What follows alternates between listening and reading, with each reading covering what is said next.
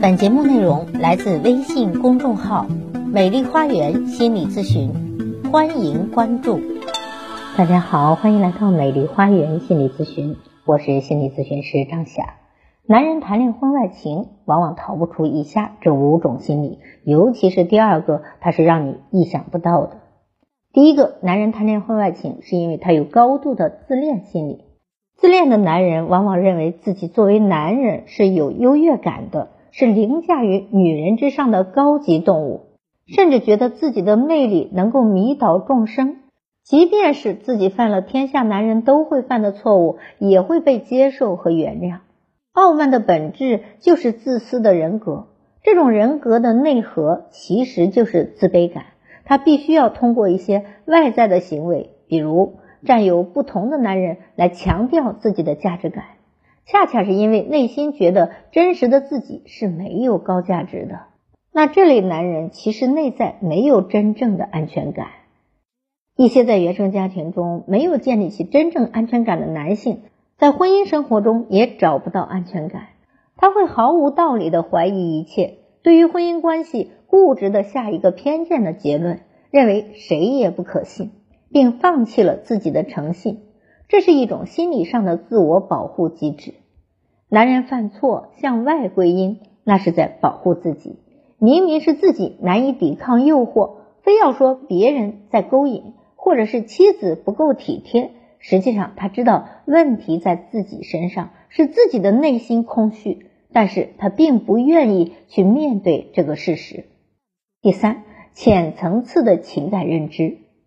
婚外情是对于亲密关系的一种低级的认知，很多男人对于爱的认知是很肤浅的。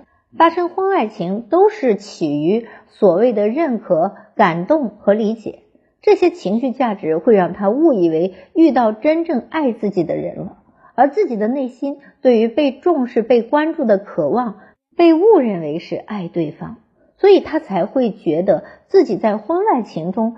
遇到了适合自己的真爱，然而没有承诺和责任的感情，都只是水中月、镜中花，根本不是现实。